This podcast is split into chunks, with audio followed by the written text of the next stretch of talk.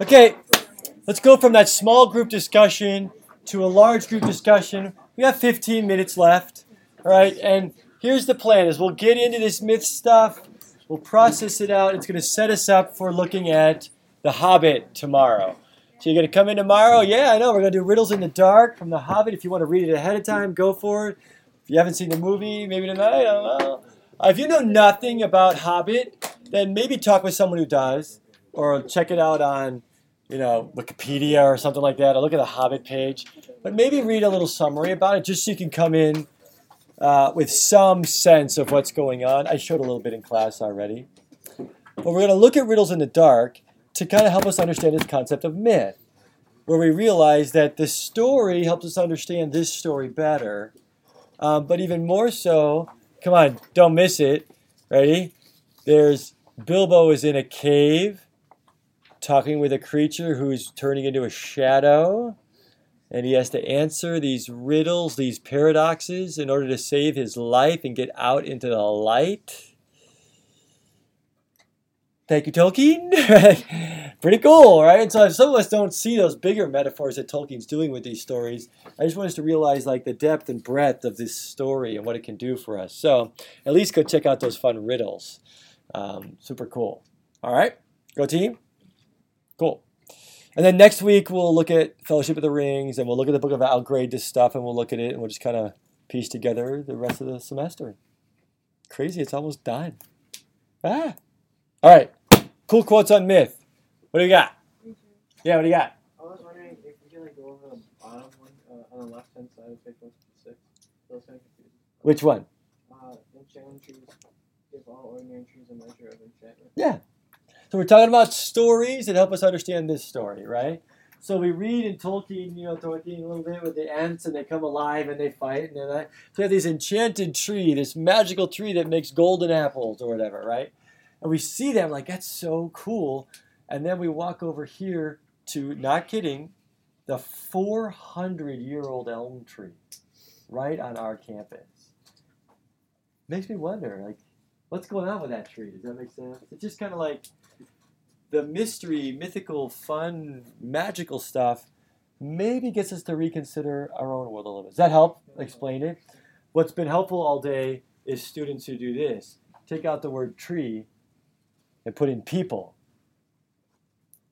Enchanted people, mysterious people, superheroes. Gandalf gives all ordinary people a measure of enchantment. And then we start realizing, actually, I am, I'm not ordinary, am I?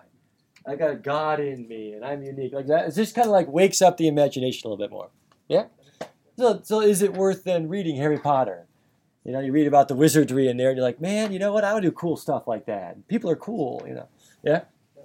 Especially the kid with the zigzag, whatever, know, in the hall. Is that helpful?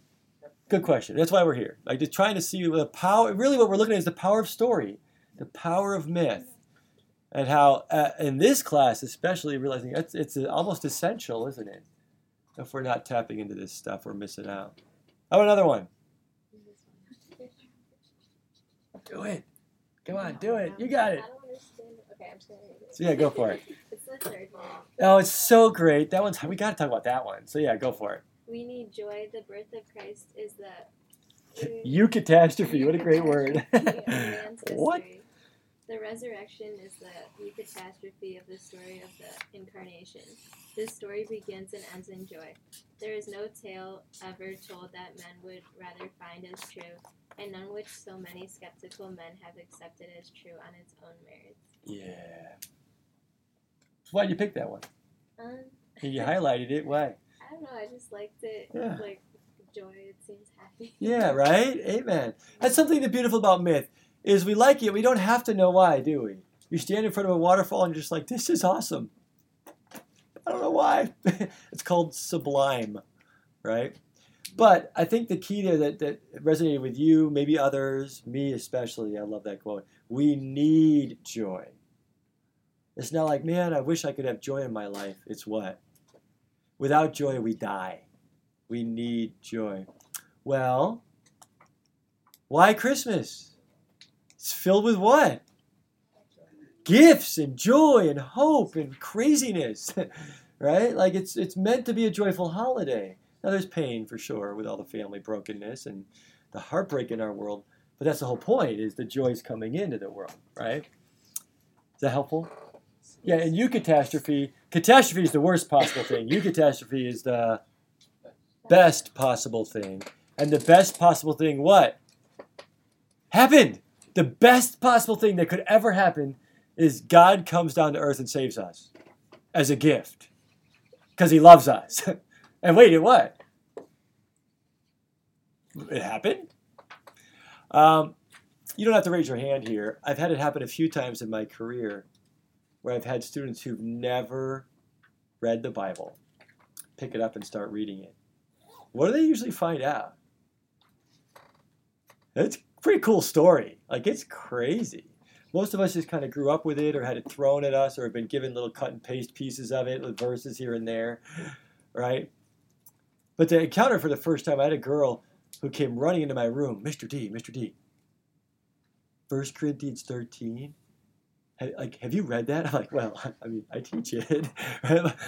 oh my gosh, it's amazing! Like this, this love is it's awesome. I never really realized what love was. I'm like, yeah, I know it's really cool, but like she'd never seen it. I'm like, oh yeah, that's right. There's people who've never read this, right? And so you have this sense where Tolkien realizes if you pick up the Bible and read it, it's actually what? It's pretty awesome story. So awesome that you're likely to think it's what? Too good to be true. Does that make sense? Tolkien never said the Bible was a bad, or sorry, C.S. Lewis, while he was an atheist, never said that it was a bad story. He actually called it the beautiful lie. it's like, it's an awesome story, it's just not true. Right? The thing is, is that it's what? That's what converted him. He's like, wait, it's the true one? I'm like, oh my gosh, yeah. Like, that's kind of cool. The other thing is that do we need to add anything to the Bible to help people understand it to be true? That's why the Gideons, they got something. Stick it in the hotel room. Like, they really are onto something there. Because you pick it up and start reading it, does it speak for itself? Pretty much. It's powerful. That's why some of you in the room are going to be Bible freaks. You're going to love just getting Bibles into people's hands. Have you ever done that? Have you ever given anybody a good book? Oh, you, you got to read this book. And most of us are giving out other books because we already all have five or six Bibles. There's some of us like, no, no, you got to read this book. This book is awesome. Go read the Bible. Because it's what? It's awesome. If you think mere Christianity is good, well, go read Romans. Holy cow, right? Yeah, so thanks for getting us there, Miss Chucky. Come on, how about one or two more? We still got a little bit of time. Yeah, what do you got? Um, I love the top one on 157. I've heard it before, but it's just. Yeah. Why don't you read it for us? It's so great. Frodo asked, Why was I chosen? Gandalf replied, You may be sure that it was not for any merit that others do not possess, Mm. nor for power or wisdom at any rate, but you have been chosen, and you must therefore use strength and heart and wits as you have. Mm. So good, isn't it? And part of like, why? Why do we like that quote so much? Because it's, I mean, a lot of times we feel like entitled, like when things happen, or you're like frustrated, like I didn't want this. But Yeah. kind of like God believes in all of us equally, and there's not like there wasn't any like reason special that he was chosen. He was just chosen. You just chose. Now you have the opportunity. So Yeah. you run with it. Uh, it fits the disciples like they're fishermen. You, hey, you, you, you. Let's go. Oh, okay. You know, like, that, that that's grace. He just picks us because he loves us and because he'll he'll empower us to do. He's not going to call us on a journey that he's not going to equip us to do. Oh, well, okay. I'll say yes to that. Right? Pretty cool. But also, does anybody know the Shema? I think I'm saying it right. The Shema. It's the the most important verse in the Old Testament for the Jews. Love the Lord your God with all your heart, soul, and mind. what did he tell Frodo to use? like, if you're not catching this, Tolkien's a Christian author. What did he just slide into one of the coolest quotes for Frodo? The Shema. hey, Frodo, use your heart, strength, and mind to do your quest. It's right there. Or when Galadriel says, do not let your hearts be troubled. She's quoting who? Jesus. That's cool. Tolkien weaves that stuff in in really clever ways. Wits. Thanks for getting us there. By the way, all those out there who are having fun with predestination and free will, Frodo was what? He was chosen by who? Yeah, I mean it's interesting by Tolkien who chose who? who chose who chose Tolkien? so you have God choosing Tolkien, and then Tolkien creates a world. We're not doing Silmarillion, but in the Silmarillion we learn about Eru Ilúvatar, who is a creator god, a theistic creator god who creates all of Middle Earth, and he's in control of all of it. So who chose Frodo? Eru chose Frodo. Eru chose Gandalf to choose Frodo. So Frodo was what? Totally chosen. Yet at the same time, what did Frodo do at Riv- Rivendell? He chose to do it. Isn't that kind of fun? So it's what? It really is ball. Kind of cool. Okay. Have you been chosen? I mean, be the student who says, "Well, God didn't pick me for doing awesome things for His kingdom." Uh, you can turn that around right now. All right. I think it's interesting. Yeah. Okay. So maybe I, I didn't know, though. He says what in Scripture? He wants all to be saved. He died for all, right? He pours out his spirit on what? All flesh. So we all got what?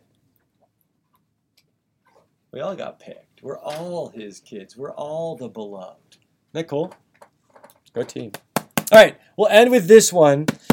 Uh, I want to go here. There's no didactic prescription of the right way to live. It's the fourth one from the bottom on the last page there. In other words, instead of moralizing about the corruptness of men and their damnation through their sins, demanding that one must be good and turn the other cheek in the face of adversity, Tolkien has us has Frodo show compassion to Gollum, and we believe it. We watch it.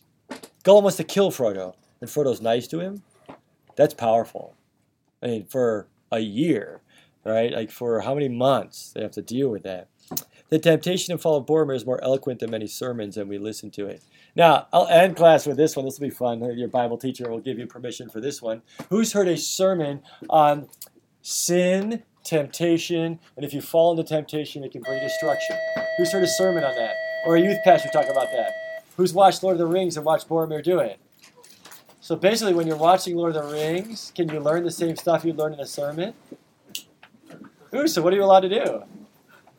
There you go. All right, go watch Lord of the Rings for your sermon. Maybe can, can you learn that same kind of stuff? Actually, that's why Jesus did Sermon on the Mount and then told what? Stories. Yeah, go tell on the mountain, right? Go, go tell the stories. Stories are powerful. Maybe just as powerful as a sermon. Actually, maybe what? Oh, oh, oh. Maybe more powerful. See you guys. Nice job. Have a great day. We'll see you tomorrow.